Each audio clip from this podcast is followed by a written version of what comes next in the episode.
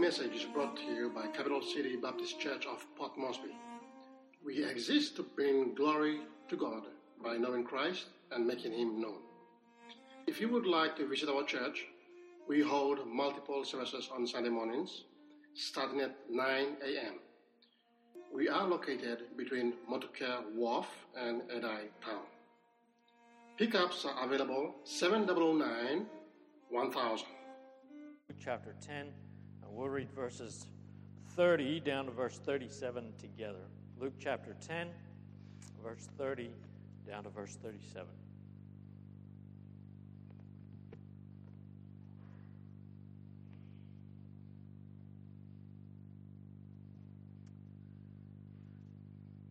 Luke chapter ten, verse thirty.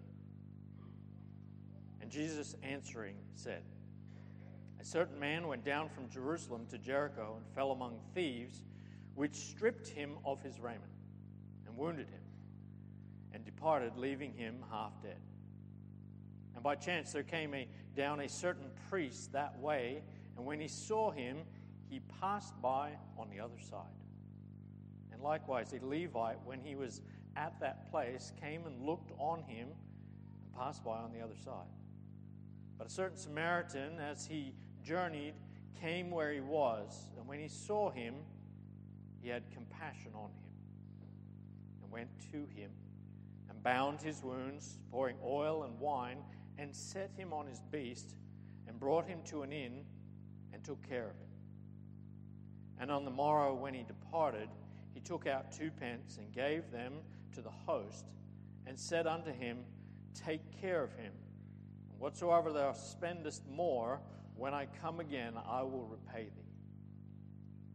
Which now of these three thinkest thou was neighbor unto him that fell amongst the thieves?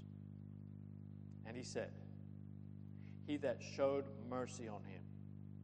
Then said Jesus unto him, Go, and do thou likewise."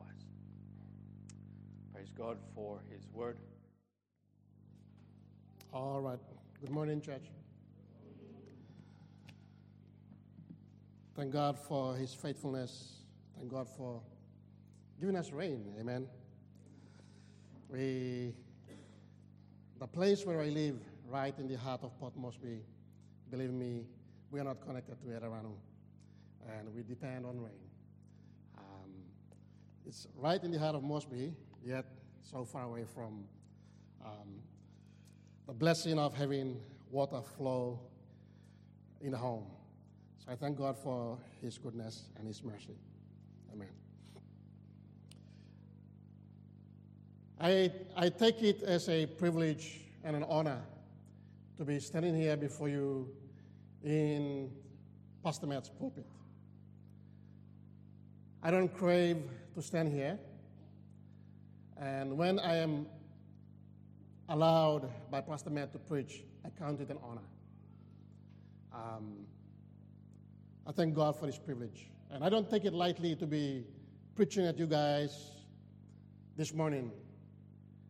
It is a, a privilege for me, from the depth of my heart, to be preaching to you and me, the people whom God has given to Pastor Matt to shepherd. And only He alone can give an account for you and I. So I must be very careful how I deliver this message to you. God has given me this privilege. And I want to share with you this morning on the story that Jesus had given. It's the parable of the Good Samaritan. We all love this story, right? When I first heard this story, I was a tiny little guy. It was in Sunday school that I heard this story, and I was so encouraged to be like the Good Samaritan, to be kind, to be compassionate towards those who need it. As a small kid growing up, the moral in this story implicated my life so much to the point that I was a very kind guy when I was growing up. I mean, all my friends were not kind. I was kind, very kind. As a teenager, I learned to manipulate people with this story and the morals that the story gave, and to manipulate them to do me favors, to give me things I wanted, you know. There were scriptures like, ask and it shall be given to you. And I manipulated that to my favor. When I needed something, I'd come in, hey, give me something, and they go, no. And I said, but the Bible says you ask and it shall be given to you. I manipulated that. And this story, I also did the same thing without understanding what this story is all about. So I saw this story, how it was presented to me, how to be like a good Samaritan. This story is a parable.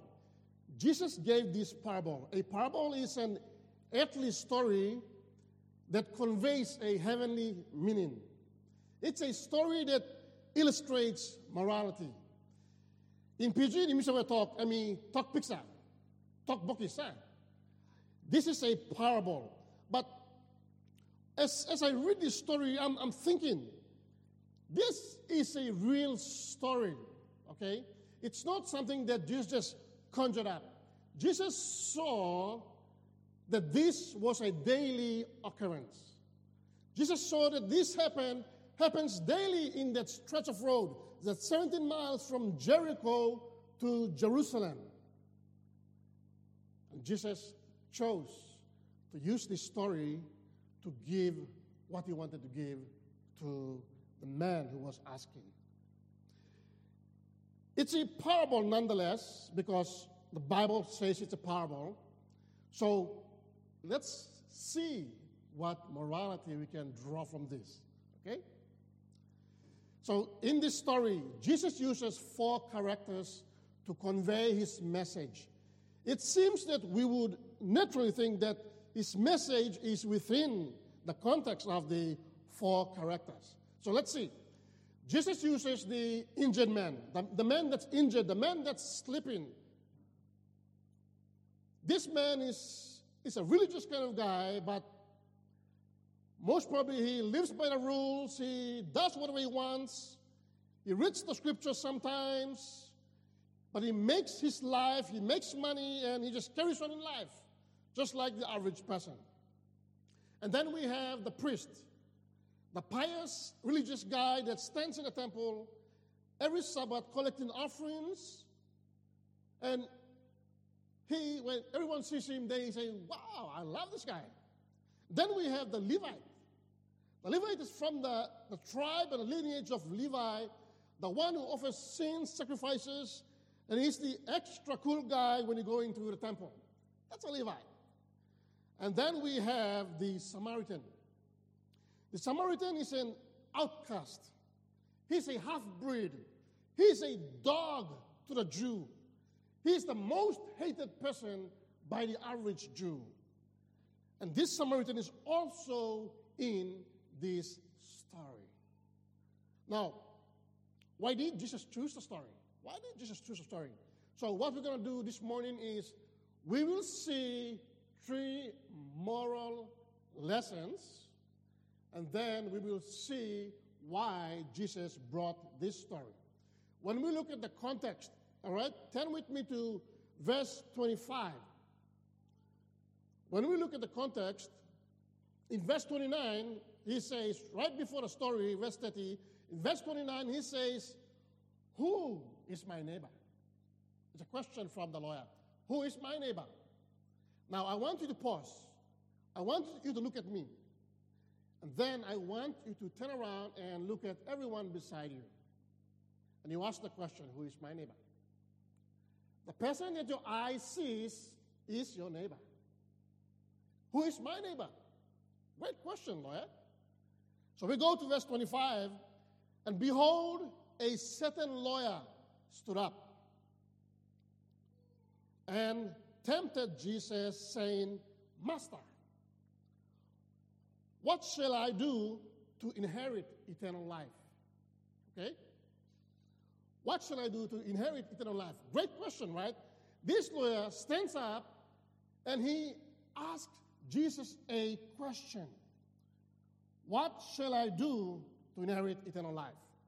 From the outset, from the outset, when you see this question, It seems like a fair question, right? A very fair question. Or is it?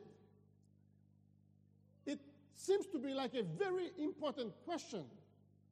Or should it? In verse twenty-five, we see again, the lawyer stood up and he tempted Jesus, saying this question. This subject of eternal life, the subject that this lawyer is bringing out to Jesus, is not just a hidden subject. You know how it's subject? A more important subject truth. See, Jesus died, and three hundred years later, three hundred years later, all the churches that were began, that were beginning, that were that, that were in existence, they were all talking about Jesus' teaching. What does Jesus? What did Jesus say about this topic? What did Jesus say about this topic? And this topic about eternal life was one of those questions that were bothering these people or Jesus' followers three hundred years later. And about three hundred thirty years later, the emperor of Rome, Constantine, stands up.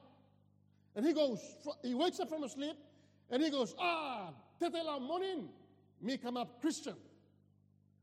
Aste emi kilimal Christian. Aste emi kilimal Jesus followers.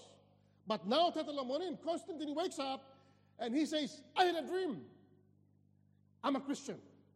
So he goes out and he says to all the churches that were in his region, all the churches in his empire, he goes, I want to talk to all the pastors, all the bishops, all the elders. I want to talk to you. They are all afraid. Why? Because aste emi kilimol, aste emi katim neglinol, aste emi persecutimol, but tetelo morin emi kirap emi talk milek totok wantam yupla. So he brings them all, brings all the elders, brings all the pastors, brings all the bishops, and he says, I'm a Christian. Join me. Some joined, some walked away. All right? But as they joined, he said, now I'm a Christian. Everyone in my empire, the Roman Empire, are Christians. I'm him, Christian. I'm Christian. You stop away, Rome, Christian. You stop away, Italy, Christian. You stop away, Jerusalem, Christian. Everyone is a Christian if you lived in Rome, in the Roman Empire. And if you went against the Roman Empire, they will persecute you. And they were Christian, Jesus followers, who went against the Roman Empire. And they were persecuted.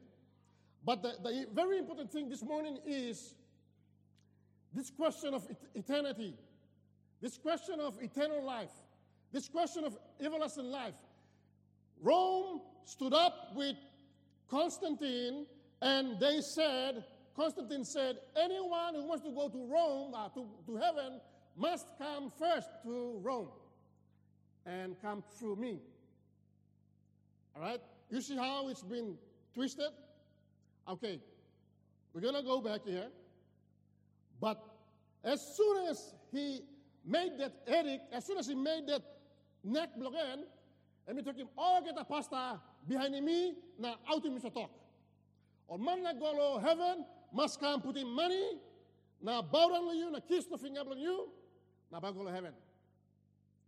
That was established three hundred thirty plus years after Jesus died. Same question, same question. This Lamani asked him, it's the question, this Lamani. Eternal life was sold and bought by those who controlled that time. All right? There are two things wrong with this question. Let's have a look at this. Verse twenty-five. And behold, a certain lawyer stood up, and he tempted Jesus, saying, Master, what shall I do to inherit eternal life?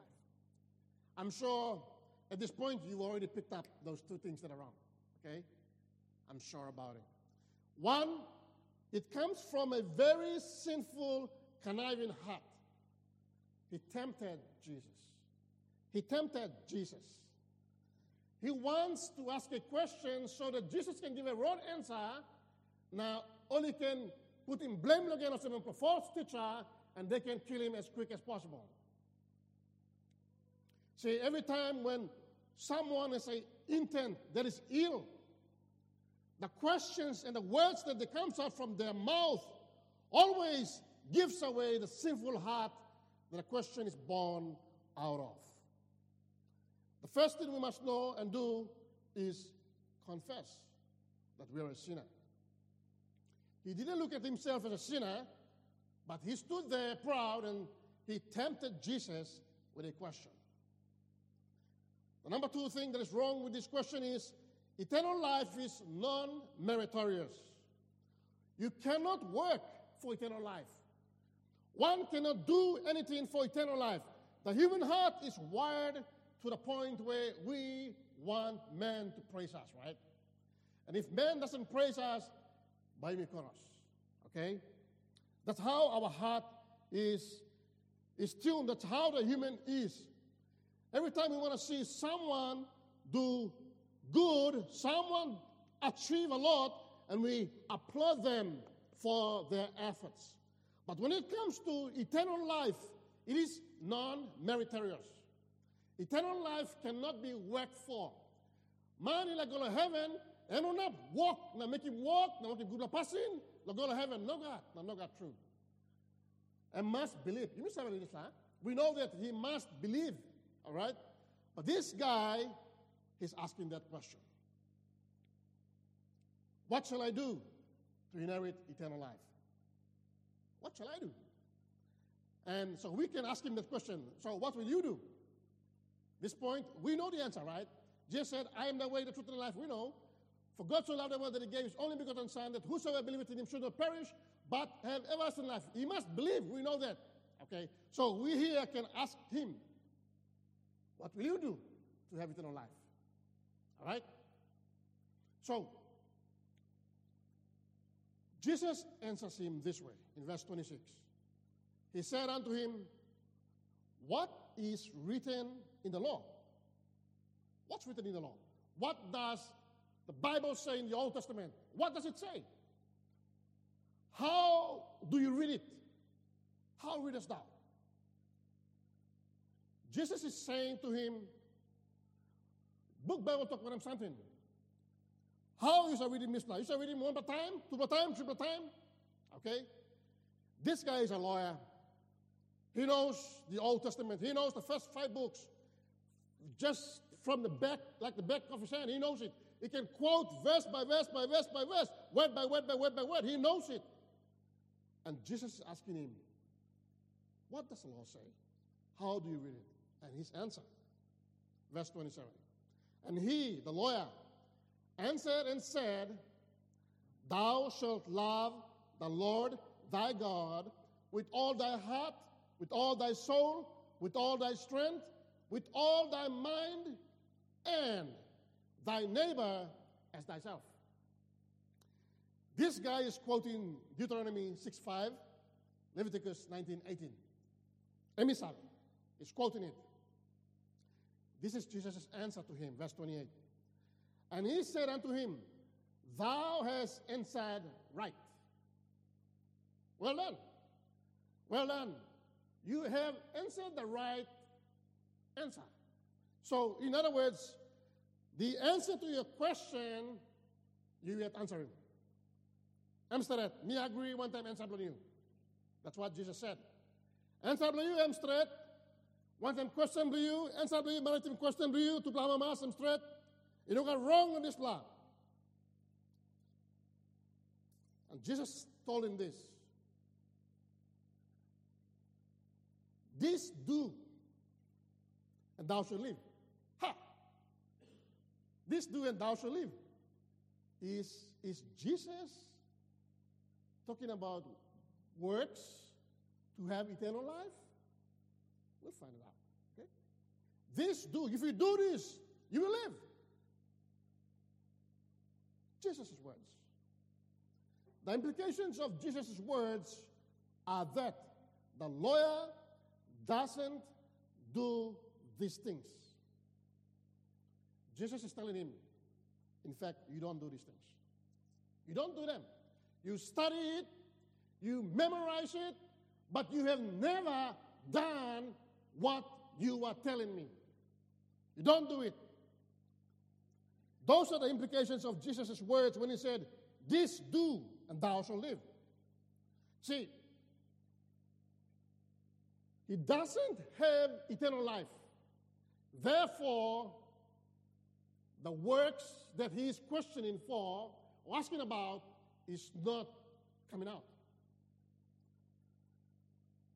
The natural tendency for a sinner at this point, this guy should be, "Lord, sorry. Me no sawa making this part. Me jaman. Me jaman na me me sawa study. Me jaman na me go school. Me jaman na me stand up low temple. Me jaman na me teach him all man. But Lord, I don't do these things. It's hard for me to do it, Lord. I don't. I can't. I cannot." But that was not what his response was. All right? The lawyer's response is the typical response of any human. He had a need. He asked for help and was given the direction. Yet in his mind, he did not accept the information given, assuming that everything was okay to him and with him. He didn't need Jesus' directions for his life. Verse twenty-nine. The lawyer willing to, what's the word? Justify. Okay? This is what the lawyer is doing. Okay, now, I'm a lawyer. I know God's word. In fact, I can quote Genesis. Ego tamblo ogera. Me can quote him ogera. Yes, I do all the good things in the whole world. I don't need Jesus' words. Who is he? He's from Galilee. Nothing good ever comes out of Galilee. Verse twenty-one, twenty-nine. So he's willing to justify himself. Mm. Jesus, who is my neighbor? Mania, I mean, pull up here. And pull up. Tati mani mi osem. Tati mani osem. You talk talk straight, only pull up on here. Or bagi him answer, karangi. All right? He willing to justify himself to Jesus. He asks this question, who is my neighbor? Please turn around and see the person next to you. I want you to see the person next to you. I want you to see the people around you. Look around you and see. You are my neighbor. I am your neighbor. Let's not forget that. It is important. It is important. Then he asked that question, and we come to verse thirty, the parable itself. So the priest, verse thirty-one, the priest takes a walk down the road going towards Jericho. He's a priest. He, he gets his donkey, and he's going, oh, oh, oh, oh. He's, he's cruising down, and he goes, oh, and he goes around this way, and he walks his merry way, and he goes. That's the priest's story. That's, that, that's the priest. That's how the Bible tells us that's what happened. Okay? Verse thirty-one, and by chance, and by chance, there came down a certain priest that way. And when he saw, he passed by on the other side. That's, that's it. That's the narration for the priest. And he come down and we look, look, and we turn him, and we go upside. What does this give us? It gives us the first point. What's mine is mine. I will not give it to you even when you need it. What's mine is mine. I will not give it to you even when you need it. That's the priest. That's the guy. And we come and we look him. It was by chance. It's an opportunity. He came. He looked. And he said, ah, hey. Mika liglik wine, mika liglik marasin, blomiet. No, he didn't have time to think about all those things. When he looked, he knew he quickly calculated everything, he passed them by, and he walked. What's mine is mine. I will not give it to you, even when you need it. By chance he was there. The opportunity was set before him, but he walked away from it. There was need. There was need. He saw the need. He recognized him. The Bible says he saw him, but he ignored him. He passed by. See, many times in our lives, God places before us the opportunity to showcase his love.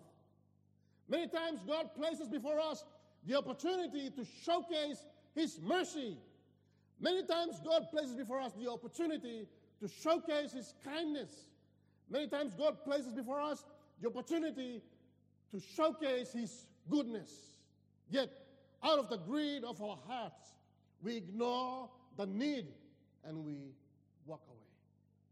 Proverbs three, verse twenty-seven to twenty-eight says this: withhold not good from them to whom it is due, when it is in the power of thine hand to do it. Say not unto thy neighbor, go and come again, and tomorrow I will give it to you, when thou hast it by thee. My friends, the priest gives us one of the mindsets that we see in this world. And the mindset is the mindset of greed. What's mine is mine. I will not give it to you, even when you need it. And then we come to the next person. The next person is the Levite. He's the Levite. So, when we began this story, we didn't talk about how this man got there in the first place, right? So let, let's bring that in the story. This guy, I don't know whether he's going up or whether he's coming down from the road, but he was robbed. He was robbed. And he was not only robbed, he was beaten severely. The Bible says half dead. He was beaten severely. He was wounded. They probably stabbed him. They cut him. And when the Bible says half dead, that means that he is going to die in the next hour or so. He is losing blood. Very critical condition. This guy is half dead. His past life going towards death. Okay? And so this guy, he's been beaten. He's going to die. And the first guy comes, looks at him, sees the need, but walks away from him. And then we have the Levite. The Levite comes, Levite comes, and the Levite comes to the place. Look at verse thirty-two. And likewise, just like the first one, likewise a Levite, when he was in at the place, came and looked on him and passed by on the other side. But let's look at it carefully. This Levite, he came to the location of this man. There is the man lying down, half dead, losing a lot of blood, in a critical condition. He is going to die soon. And the priest walks past him, and now the Levite comes. Levite looks, and the Levite walks to the location of the need. The Levite goes. The Levite looks at him. And then the Levite, after doing his calculations, walked away. You know, one more time, him sit down, poramani ma'am, nahalibi ma'am, no God. He walks away from him. He walks away from him. He was at the place. He saw and he inspected. He came and he looked at him. You know, he is telling us the next mindset of the world. What's yours is mine. I will take it by any means possible, even if it means to kill you. That's this guy. So he comes to the place and he looks at him. The idea here is he comes to him and he checks. Wallet, wallet go pinis, okay? Liglig bag go money and go pinis. He looked What's there that I can grab from this man that is dying? What's there? He checks him. He looks at him for his own good, not for his good. He checks it out. There's nothing good for me. Nah, there's nothing. Maybe I'll just get these socks. Yes. He takes the socks and he goes. What's yours is mine. I will take it by any means possible, even if it means to kill you. He was there at the place. He saw, he inspected. When he came, he, he came and looked at him. He probably checked the injured man's pockets and found out that everything was stolen. And then he walks away his merry way. He ignored, he ignored and he passed by. You see, this guy's ignorance is not like the first guy's ignorance. The first guy from a distance ignored.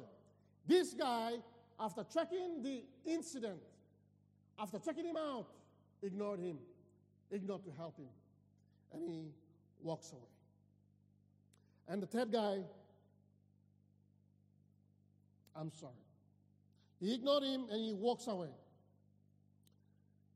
This is the spirit of entitlement. What's yours is mine. I will take it by any means possible, even if it means to kill you. It reminds me of a container truck. There was a container truck that was going up Two Mile Hill, okay? So this container truck was going up Two Mile Hill, and for some reason, the truck tipped over. The semi-trailer tipped over. It tipped over, and this is Two Mile Hill, okay? It tipped over, and the first guy on the scene stands there and says, "Ha, nice." Everyone comes and he goes, "Wait, wait, wait, wait, wait, wait. Wait past time, wait past time. Me counts about two miles. Look, look past time." So he goes, comes, bolt cutter comes, he gets the bolt cutter, and he cuts it open. And he's the first one to go in. He comes out and he goes, "Ah, Coke. Ah, biscuit. Ah, beer." He's very happy. And he, he takes it. And the two hundred guys that are standing there, they had the chance of their lifetime to change the situation. A very good chance, blown all. Lord talks about mania, put those things back. They're not yours. You're stealing. But when he goes, "Why I got these things, why I got these things, why I got these things," they all said, "Okay, mi platu by kamna kisim." So the container door is wide open. In ten minutes' time, there's nothing in the container. Everyone in Two Mile Hill gets everything. And they're so happy. So they're so rejoicing. And on Facebook, they put, "God has blessed us." That, that week, there was a big debate on Facebook. Was this right? Is this right? Is this wrong?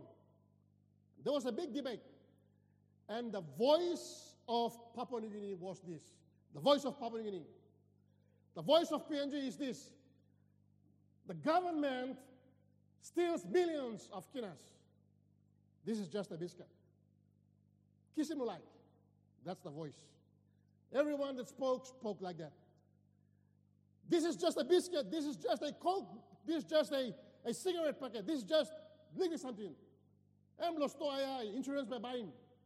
Kiss him, naimigo. Governments are stealing penny money. It sounds right. Right? But it's not right. It is not right. It is not right. The forum in F B O was hot that week, and the minds and hearts of the entire population was they are right in taking what is not theirs.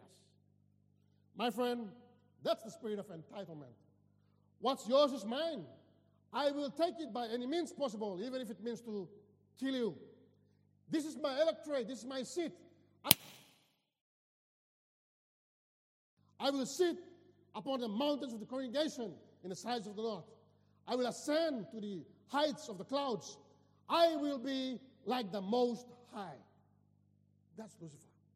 And the spirit of entitlement destroys Lucifer and sends him to this earth. And many are human beings, carry the same spirit to take what does not belong to them and think it belongs to them. My friends, if it's not yours, it's not yours. If it doesn't belong to you, it doesn't belong to you. What's yours is mine. I will take it by any means possible, even if it means for me. The source. And he brings him to the inn, and he takes care of him. He sits up all night so that the guy could be well in the morning. On the morrow, the next day, he departed. Before he departed, he took out two pence, and he gave them to the host, and he said, "Please, take care of him. Whatsoever thou spendest more, when I come again, I will repay you." Look at the heart. Look at the heart of the Samaritan. He gave two pence. In the morning, he wakes up and he sees the guy, he's not better. So he gives more, two months more worth. Just note that down. So when I come again the next time, I will repay you. A complete package for caring. Verse thirty-six. Now, which of these three thinkest thou was neighbor unto him that fell among the thieves? Jesus' question. So we've, we've had the story, all right? You heard the story, lawyer. The first man came, didn't help. He walked away. The second man came. He went to check for what he needed, what he thought he should get from this guy. He found nothing, so he walked away and didn't help. But lawyer, the, the, the, the third guy comes, and the third guy goes, and he spends his wine, spends his, his, his water, spends his everything, and takes that guy and puts him in a driver's seat, and he walks with him with a donkey. And not only that, but he he he gets an inn, he pays for everything, and the next day he pays for two more months' worth of care for this guy. Lawyer, who is the neighbor? Jesus' question. Who do you think was neighbor to him? The moral of the story. The moral of the story. So, what does the story teach us? We must be charitable. Give to every man that which he needs. We must be content. Don't hoard blessings. Be a conduit, not a container. We must be compassionate like this Samaritan.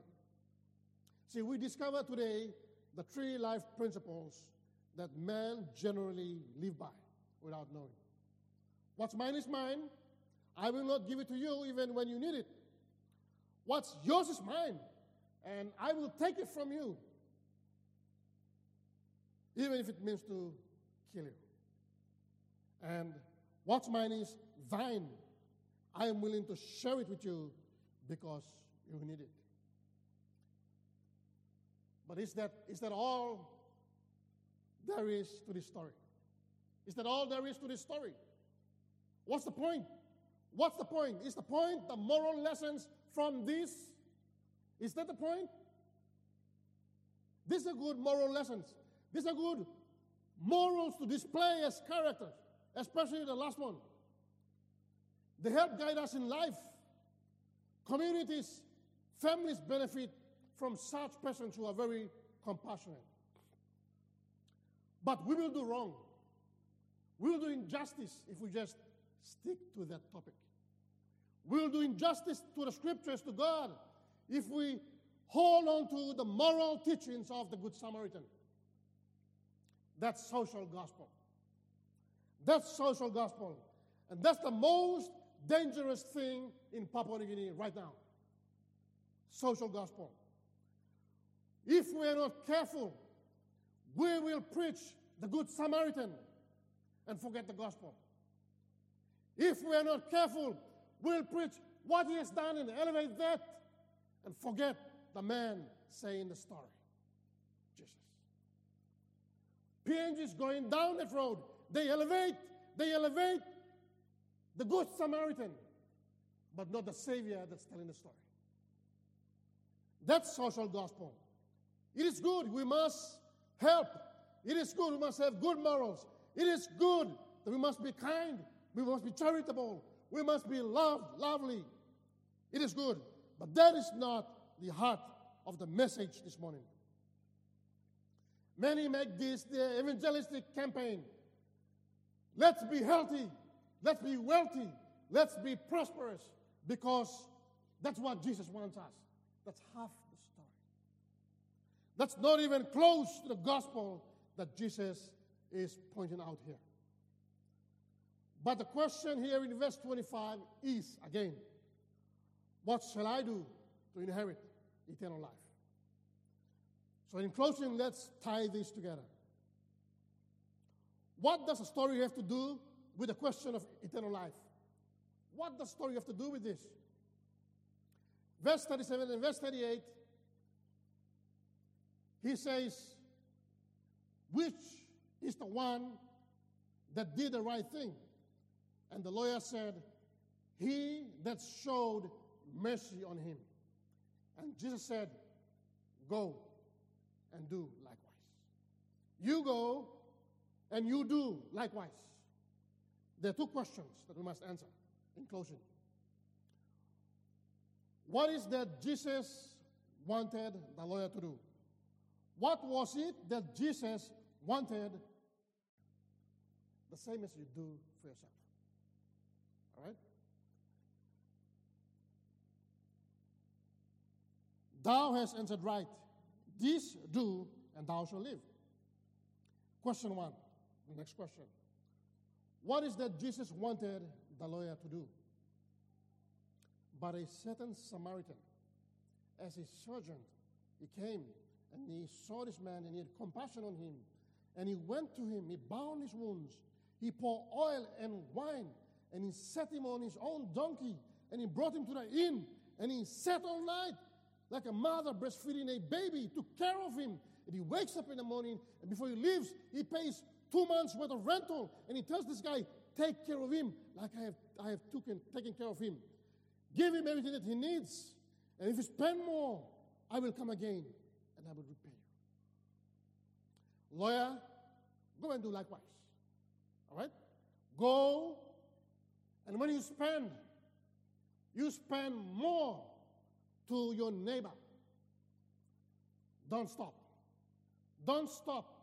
In fact, in fact, in fact, in fact, the The words that the lawyer said to Jesus in answering in verse twenty-five is the Hebrew Shema. Every lawyer, everyone recites this twice a day. Every Jew, since God gave this command thousands of years ago. Deuteronomy six, four to nine. Hear, O Israel, the Lord our God is one Lord, and thou shalt love the Lord thy God. Love. That's the same love that you love God and to love your neighbor. All right? In Leviticus nineteen, verse eighteen, thou shalt not avenge nor bear any grudge against the children of thy people, but thou shalt love, same love, thy neighbor as thyself. I am the Lord. He's saying, this is my stamp. My stamp of approval, you love your neighbor. Leviticus eighteen, verse five. Ye shall therefore keep my statutes and my judgments, which if a man do, he shall live in them. I am the Lord. The word love and the word live have the same idea. It means continual Continual and continual. It means every day, every day, and every day. The Hebrew word for love is, in the Shema, is ahav. The Greek translation will be agapos, which means a continual outflow of unbiased, unselfish, genuine, pure, love. And God said, if a man do, he must continually live by this. Question, in closing. Can a man live all his life in this kind of love? Jesus told the lawyer, this do, and thou shalt live.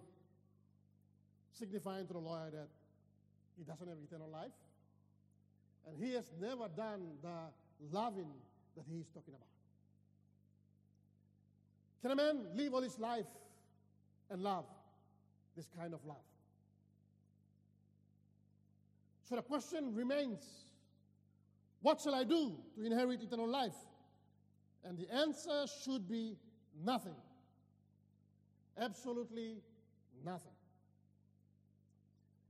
The good deeds are an outflow of God's life through Jesus Christ our Lord in our lives.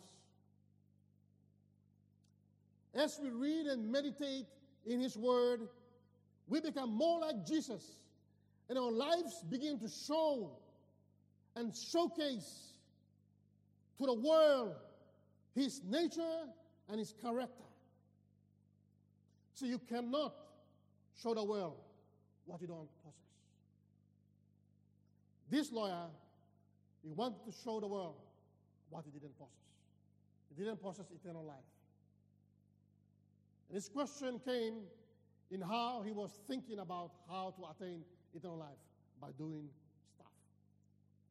The things that he was doing, he was never obeying the commands of God by continually doing it daily. It has to be done. How can man, eternal, man gain eternal life? Man cannot. It's impossible. Nothing, absolutely nothing can man do to gain that life that God is talking about. God's life. God's life. So the man in his story, the man in his story, the man in his story, he, the man in his story was asking a question which he himself wanted the answer for. And so we are all here this morning, and we know the answer, right? We think we know the answer. The answer is, Jesus said, I am the way, the truth, and the life. And the answer is, to, to, to attain eternal life, to get eternal life, man must believe. We know the answer. Let's not be like the lawyer, who has heard the answers, who has memorized the answers, but refused to bow down to the man who gave the command and says, Lord, I only do this once a day. I only, I only do this once in a year. My heart is full of envy, strife. My heart is full of greed. He could have just broken down at that point and said, sorry, Jesus, I cannot do this. I cannot keep this command. I cannot, because no one has ever kept that command. I'm sorry. We need to be like the man who beat his chest and said, Lord, forgive me a sinner. Forgive me a sinner. We will come to the next part of this, um, this message in next week's sermon, but I'd like for you to read through the parable once again. There's a lot more in the parable that will teach us and help us in our lives as a Christian believer this morning. Let us all bow our heads and let's pray.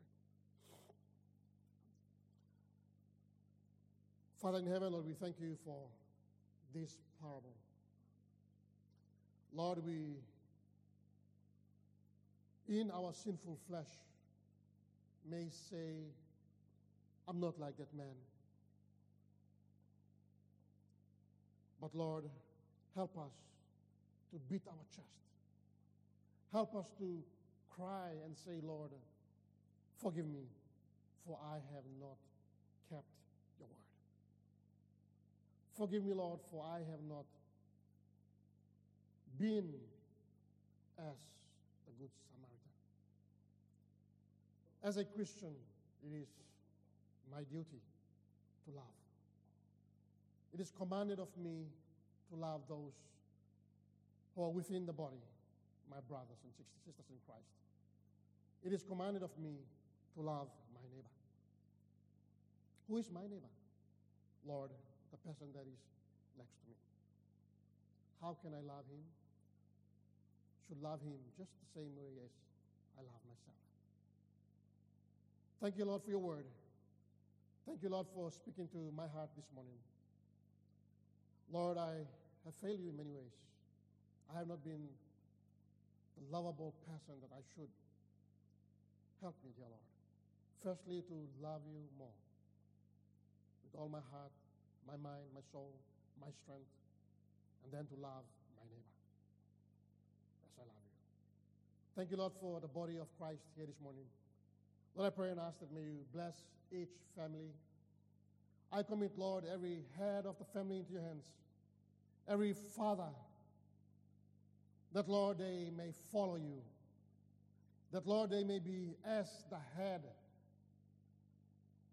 that, Lord, they may love the, the church, the wife, the family, how you love the church. Lord, I pray for all the mothers here this morning. Give us, the mothers, a heart full of compassion, love, and strength, and courage, and boldness. I commit all the families into your hands, Lord, this morning. All the children, Lord. Father, may you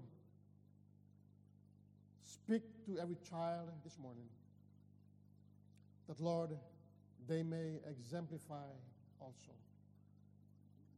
your love, your life and your love. Father in heaven, I thank you for everyone here this morning and those who have not come. But Lord, they may hear the sound of my voice through the message that's going to be broadcasted. Lord, I pray and I commit them into your hands. Help us all, Lord, to love you. Because the measure of our love will be displayed on our love for the person that is next to us. For your honor and glory.